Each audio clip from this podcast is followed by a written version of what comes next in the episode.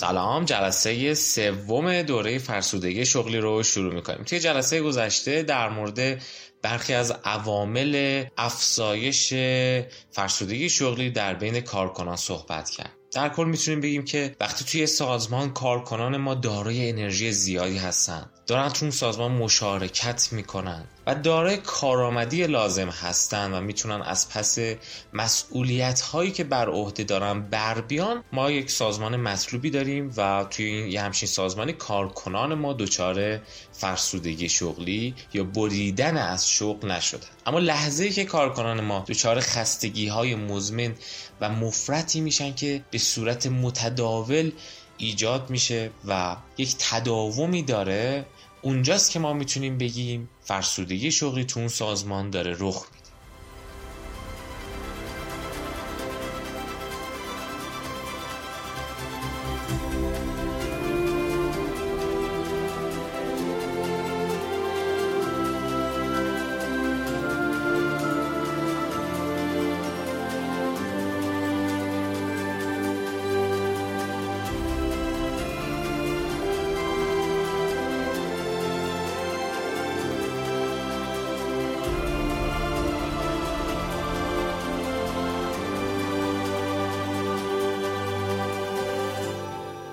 حالا این فرسودگی میتونه در اثر تفاوت‌های افراد از لحاظ شخصیت باشه، روش‌های مختلفشون برای اداره یک امر و برنامه‌ریزی‌های غلطی که ممکنه توی کار داشته باشن، یا میتونه به خاطر این باشه که خود اون سازمان، ساختارهای اون سازمان، فرایندهای اون سازمان به گونه‌ای طراحی شده که باعث افزایش احتمال فرسودگی شغلی در بین کارکنانش باشه. اما به هر حال در پایان هر کدوم از این دوتا حالت که به وجود بیاد، یه چیز مهمه، اونم اینه که سازمانی که کارکنانش دچار فرسودگی شغلی بشن از لحاظ میزان کارایی کارکنان در سطح پایینی قرار داره و در پایان به ضرر سازمان میشه، از سود سازمان میکاهد. پس اینجا مهمه که سازمان بیاد شناسایی بکنه علت اینکه کارکنانش دارن بیش از حد خسته میشن چیه. اگر توی ساختارها و فرآیندها مشکله، باید طراحی مجدد بشه. اگر در افراد مشکلی وجود داره، میشه با مشاوره هایی که با اونها داد، مصاحبه هایی که با اونها انجام داد و کمک ها و راهنمایی خاصی که میتونیم به اونها بدیم، مشکل اونها رو رفع بکنیم یا حداقل کمک بکنیم که آسیب کمتری در اثر این مشکلات ببینن. مثلا یکی از اقداماتی که خیلی خوبه توی هر سازمان انجام بشه، تجزیه و تحلیل شغله. ما بیایم بررسی کنیم وظایفی که توی این شغل هست، چه وظایفی هست، چه انتظاراتی از افراد هست، چه نیازمندی هایی لازمه برای گرفتن یه همچین شغلی. خیلی وقتا ما توی سازمان به افراد وظایفی رو میسپاریم بدون اینکه از لحاظ علمی و پژوهشی بیایم بررسی کنیم اون وظیفه آیا متناسب با اون فرد بود یا خیر، آیا اصلا بررسی شده که اون وظیفه چه چیزایی نیاز داره، آیا اون شخص آن نیازمندی ها رو در خودش داشت یا نه. مثلا وظیفه‌ای که تو اون وظیفه الزامیه برای روابط اجتماعی بالا و حالا ما بیایم یک فرد درونگرا رو برای همچین کاری استخدام بکنیم یا به کارگماری بکنیم، آیا همچین کاری درسته؟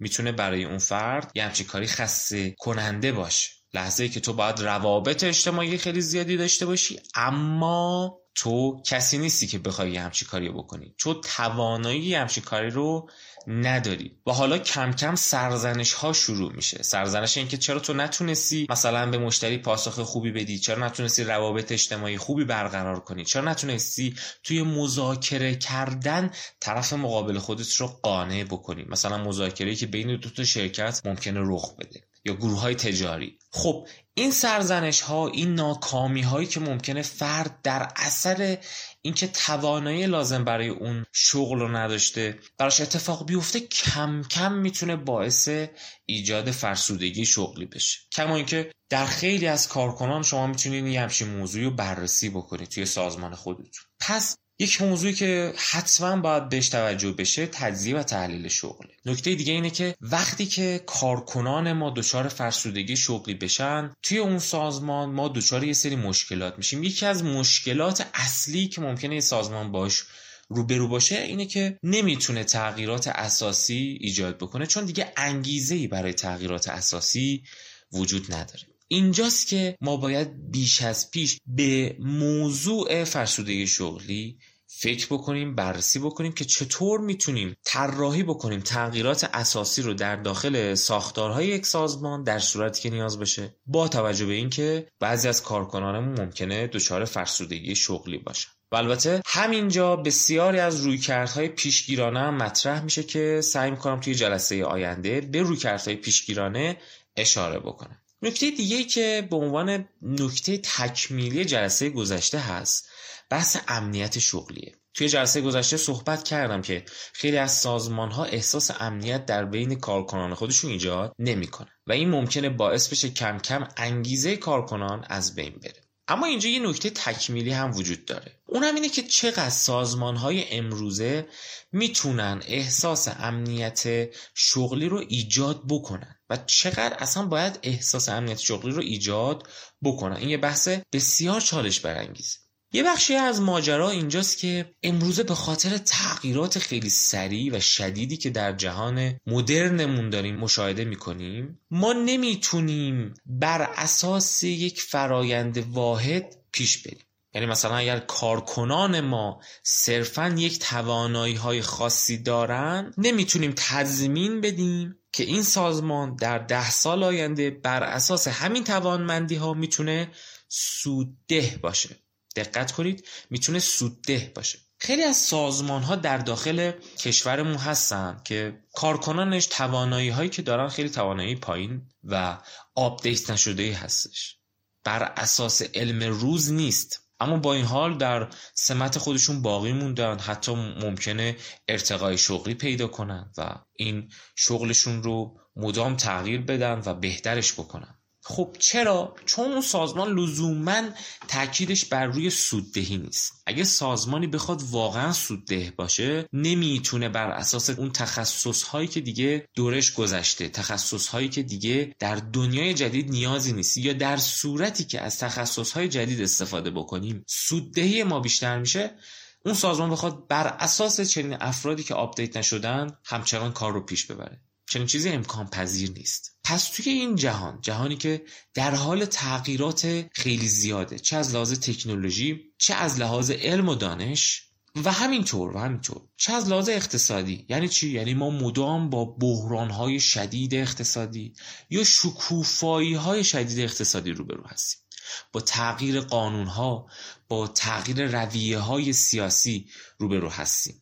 در چنین جهانی نمیشه ثابت موند. برای همین نمیشه برای همه کارکنان امنیت شغلی صد درصدی رو فراهم کرد. البته اینم باید اشاره کنیم که امنیت شغلی صد درصدی میتونه برای کارکنان و برای سازمان مضر باشه. کارکنان رو در نظر بگیرید که توی شغلی موندن، صرفا توی همون شغل، و خیالشون تخته که برای همیشه تو همون شغل میمونن، برای همیشه اون حقوق خودشون رو دریافت میکنن و کسی هم کاری به کارشون نداره. آیا همچین چیزی خوبه؟ حتما نه. کارکنان باید مدام احساس کنن که باید توانایی‌های خودشون رو بالا ببرن، باید علم و دانش خودشون رو بالا ببرن، باید کارایی خودشون رو تو اون سازمان بالا ببرن و در این صورته که میتونن امنیت شغلی خودشون رو حفظ بکنن. یعنی امنیت شغلی رو به شما میدهیم، اما به شرط اینکه تو هم بتونی کارای خودت رو مدام تغییر بدی و متناسب با سوددهی اون سازمان تغییر بدی. البته بازم توی این شرایط ممکنه در شرایط‌های خاص، در شرایط‌های بحرانی، مثل همین ماجرای ویروس کرونا که شایع میشه، باز تو چنین شرایطی ممکنه یه سری از کارکنان شغل خودشون رو از دست بدن، چون اون سازمان ممکنه برشکست بشه و اصلا نتونه حقوق اونها رو بپردازه، چون لطمه‌های خیلی جدی می‌بینه. اینجاست که علاوه بر اینکه سازمان میتونه کارکنان خودش رو سوق بده به سمت اینکه اگه می‌خوای امنیت شغلی تو حفظ بکنی، کاراییت رو هم بالا ببر و توانایی‌هات رو بروز بکن، این رو هم میتونه آموزش بده که تو میتونی این توانایی رو داشته باشی که اگر اینجا نخوای کار بکنی، جای دیگه بتونی کار بکنی. خیلی از سازمان‌ها هستن که به کارکنان خودشون یا آموزش میدن یا پیشنهاد میدن که چطور میتونی در مکان‌های دیگه کارهای خودتون رو انجام بدید و درآمد خودتون رو حفظ بکنید. مثلا کارکنانی که قرار تعدیل نیرو بشن و از اون سازمان برن، شرکت و اون سازمان میاد برای اونها یک جلسه‌ای میگذاره، یک مراسمی میگذاره. تو اون جلسه از افراد متخصصی دعوت میکنه، افرادی که بیان و کمک بدن به این کارکنان که چطور میتونن مسیر شغلیشون رو بعد از خروج از این سازمان ادامه بدن و پیشرفت‌های شغلیشون رو حفظ بکنن. پس شما میبینید که سازمان میتونه به کارکنان خودش این امید بده که نیازی به نگرانی برای این نیست که شما شغل خودتون رو کاملا از دست میدید و دچار مشکلات شدیدی میشید. یه موضوع دیگه‌ای که در داخل سازمان‌های خصوصاً ایرانی ممکنه ما مشاهده بکنیم و برای افزایش فرسودگی شغلی خیلی این موضوع میتونه مهم باشه و بسیار موضوع خاص و خطرناکی میتونه باشه توی سازمان، دانشجویانی هستن که دارن فارغ التحصیل میشن، افرادی که از دانشگاه‌ها دارن وارد محیط کار میشن. این هم موضوع خیلی مهمیه. اما چرا در داخل ایران به خاطر سیاست‌گذاری‌های متفاوتی که داشته، حالا اگه بخوام بگم که سیاست‌گذاری‌هاش غلط بوده یه بحثی باید بشه، اگه بخوام بگیم که سیاست‌گذاری‌هاش درست بوده یه بحث دیگه‌ای باید بشه. به هر حال به خاطر این سیاست‌گذاری‌ها تعداد بسیار بسیار زیادی دانشجو پذیرش شده. شما نگاه کنید در داخل کشورمون چقدر دانشگاه‌ها زیاد شدن، خصوصا از بعد از انقلاب. تعداد دانشگاه‌های دولتی رو نگاه کنید، در کنارش تعداد دانشگاه‌های آزاد رو نگاه کنید، تعداد دانشگاه‌های غیر انتفاعی، پیام نور و امثالهم. یعنی مراکز خیلی زیادی داره ایجاد میشه که میاد و به افراد مدرک میده، مدرک‌های دانشگاهی میده، در همه رشته‌ها، در همه تخصص‌ها. اما اینجا یه آسیب‌هایی وجود داره. یک، دانشگاه‌ها به خاطر اینکه کیفیت خیلی ضعیفی دارن در داخل ایران و همینطور پیوند لازم رو با محیط کار ندارن، متاسفانه نمیتونن دیدگاه‌های افراد رو، دیدگاه‌های دانشجویان رو متناسب با محیط واقعی بکنن، نمیتونن توانایی‌های لازم رو برای دانشجویان فراهم بکنن تا در صورتی که تو محیط واقعی، در محیط واقعی کار روبرو شدن و قرار گرفتن، بتونن به خوبی از پس مشکلاتش بر بیان. از همین جام هست که دانشجویان دچار مشکلات خیلی زیادی میشن وقتی که میخوان وارد محیط کار بشن. یک، نمیتونن خودشونو منطبق بکنن با شرایط پیچیده و متلاطمی که تو محیط کار هست، نمیتونن خودشون رو آماده بکنن و متناسب بکنن با درخواست‌هایی که ممکنه در محیط کار از اونها بشه، درخواست‌هایی که تخصصیه ولی اونها بلد نیستن و در عین حال متاسفانه انتظارات اونها به اشتباه شکل گرفته. افرادی که انتظار دارن در صورتی که فارغ التحصیل میشن وارد یک شغل خیلی خوب با درآمد خیلی بالا و شغل راحتی بشن، در صورتی که بازار کار میتونه کاملا متفاوت باشه.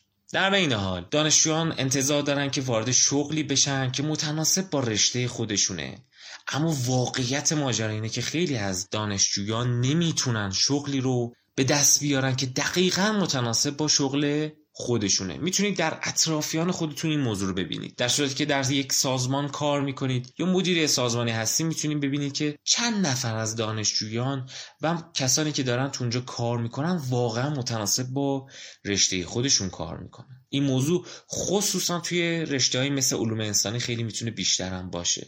وقتی که اونا نتونن متناسب با رشته خودشون کار کنن، شاید شغلی رو به دست بیارن که خیلی هم بهش علاقه نداشته باشن.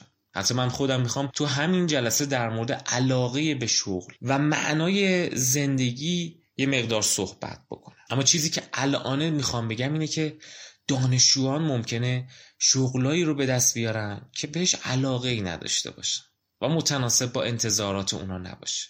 در این حال نیازهای اونا رو هم برطرف نکنه به خاطر حقوق پایین، به خاطر اینکه اون سازمان ها ممکنه به اسم کارورزی، به اسم اینکه میخوان یه سری نیروها رو تازه جذب بکنن و صرفا میخوان تمرینشون بدن و آزمایشیه، ممکنه درآمد خیلی خوبی به اونها ندن اگه تازه چیزی بدن. و اینجاست که میتونه کم کم فرسودگی شغلی رو در بین جوانان توی سازمان ها ایجاد بکنه و بیشتر بکنه. پس سازمان باید به همچین موضوعی هم توجه بکنه. خصوصا مهمه که یک، از این افراد تازه وارد حمایت بیشتری بشه. حالا خصوصا در جلسه آینده بیشتر راجع به موضوع صحبت خواهم کرد. از افراد تازه وارد از لحاظ اطلاعاتی، از لحاظ اجتماعی حمایت بشه. یعنی چی؟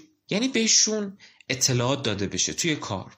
افرادی که با تجربه تر هستن، افرادی که متخصص تر هستن میتونن علم و آگاهی خودشون رو انتقال بدن، میتونن کمک بکنن، از لحاظ اجتماعی میتونن دور و بر اونا رو بگیرن، ازشون حمایت بکنن و به هر حال روابط دوستانه‌ای با اونها برقرار کنن.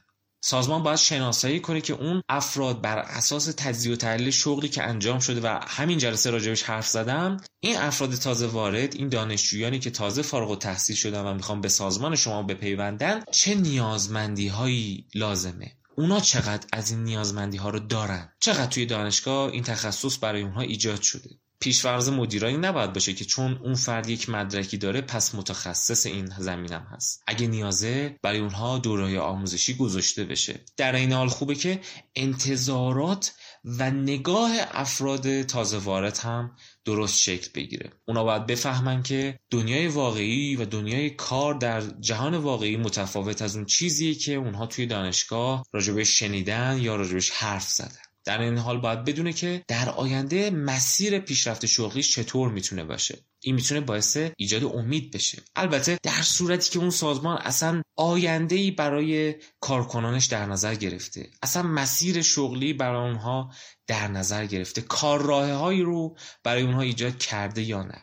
شما در نظر بگیرید که یک کارمندی هستی، وارد یک سازمان شدی، اما برات ترسیم نمیشه که در صورتی که تو فعالیتت خوب باشه، عملکردت خوب باشه، مثلا اگه فروشنده هستی یا در بخش فروش هستی خوب بفروشی، اگه در بخش خدمات به مشتری هستی خدمات قابل توجهی به مشتری بدی و مشتری همیشه از تو راضی باشه، یا اگه تو بخش منابع انسانی هستی بتونی توانایی‌های لازم رو داشته باشی. در آینده چه پیشرفتایی می‌کنی؟ درآمد چه تغییراتی میکنه؟ مزایا چه تغییراتی میکنه؟ پست ها چه تغییراتی میکنه؟ و در آینده در کل چه مسیر شغلی و طی خواهی کرد؟ اینجوری میتونیم برای افراد امید ایجاد کنیم. اگه تو کارتو خوب انجام بدی، در ازاش میتونی پیشرفت کنی.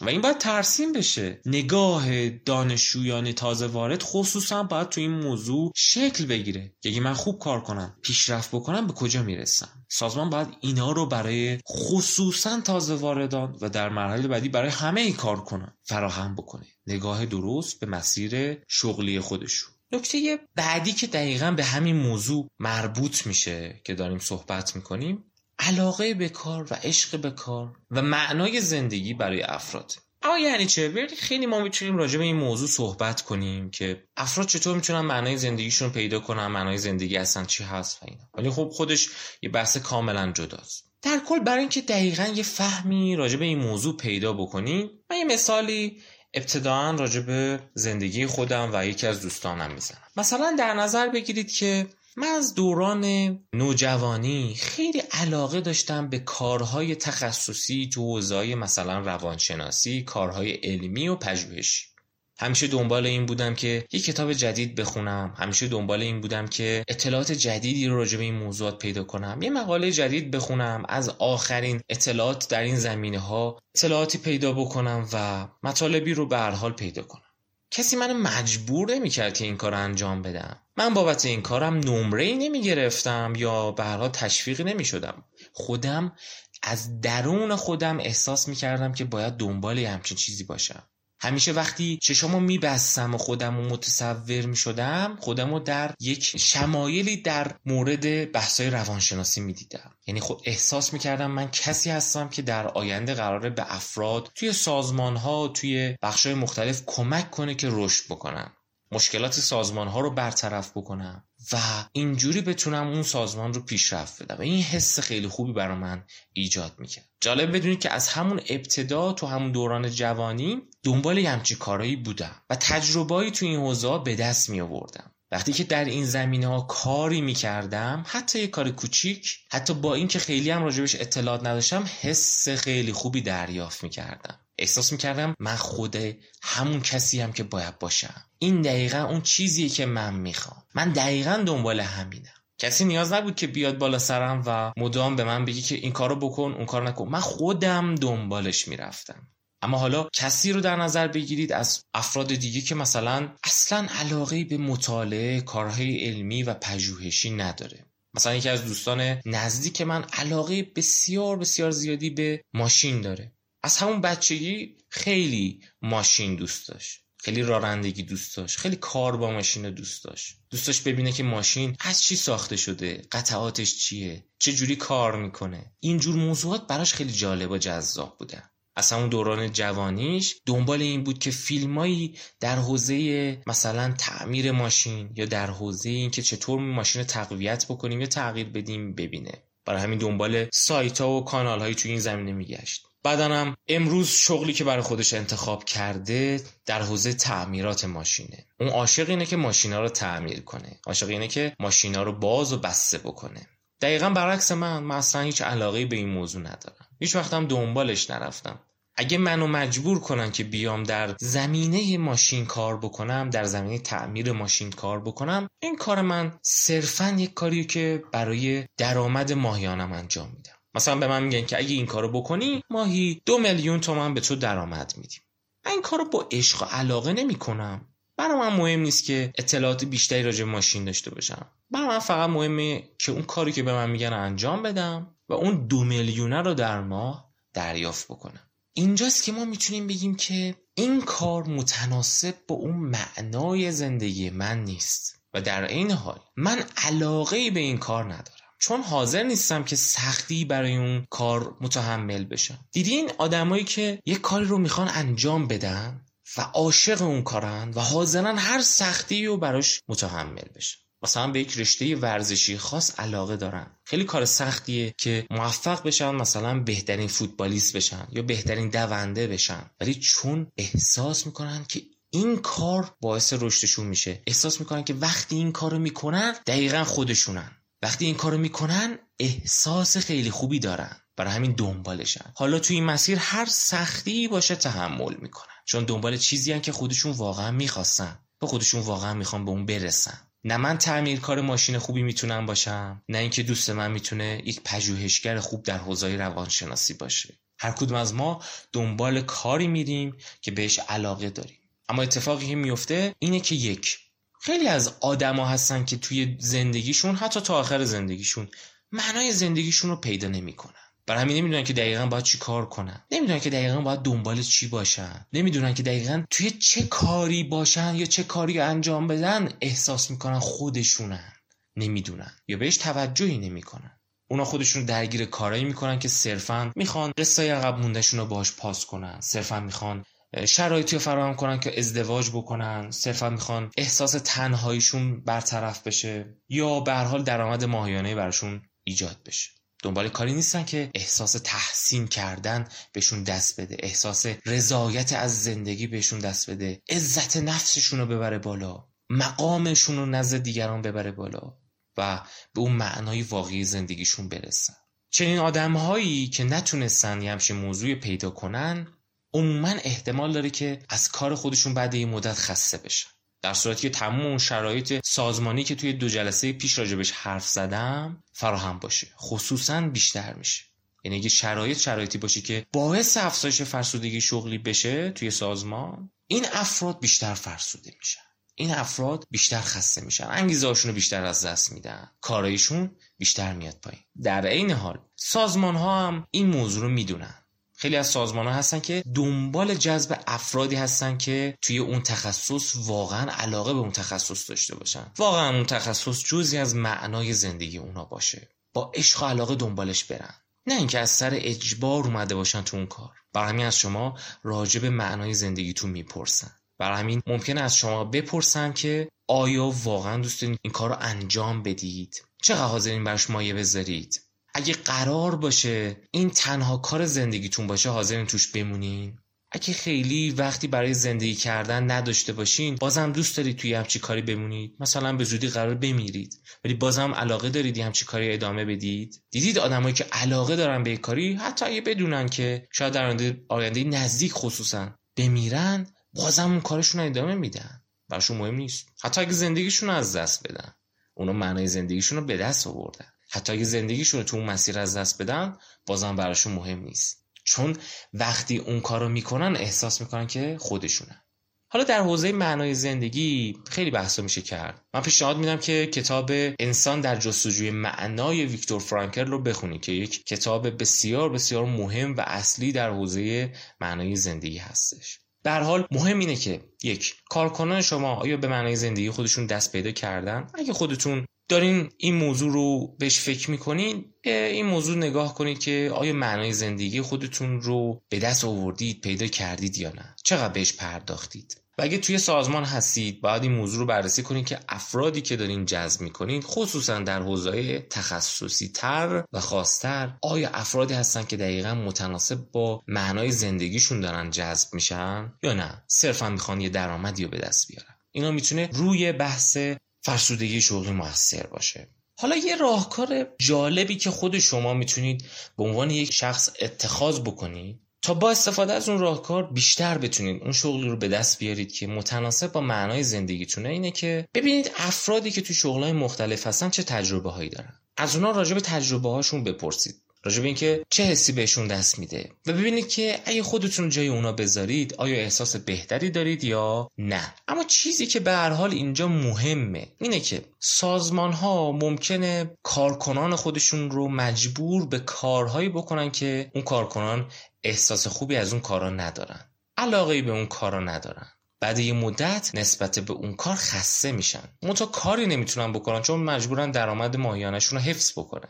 اما اینجا اتفاقی که میفته اینه که بعد از یک مدت باعث ایجاد مشکلاتی مثل فرسودگی شغلی و بریدن از شغل میشه و اینجاست که کارای اونا کم کم میاد پایین. حالا یکی این که سازمان به هر حال میتونه کارکنان رو بر اساس معنای زندگیشون استخدام بکنه یا به این موضوع توجه بکنه. دو اینکه سازمان میتونه شغل‌ها رو به گونه‌ای طراحی بکنه در سازمان خودش که خسته کننده نباشن و باعث ایجاد کسالت در افراد نشن. مثلا شغل‌ها رو جذاب‌تر بکنه، احساس آزادی بیشتری به کارکنان دست بده، احساس کنن کنترل بیشتری دارن و در اینا مزایای قابل توجهی رو دریافت میکنن. امیدوارم مطالب این جلسه مفید واقع شده باشه. ما دو جلسه دیگه به این دوره داریم و طی این دو جلسه بحث‌های پایانیمون رو در مورد فرسودگی شغلی به اتمام می‌رسونیم. راجع به شخصیت افراد صحبت خواهیم کرد و همطور در مورد این موضوع که چطور میتونیم راهبردهایی رو در سازمان اتخاذ بکنیم که پیشگیری بکنیم از موضوع فرسودگی شغلی. امیدوارم موفق باشید. تا جلسه آینده، بدرود.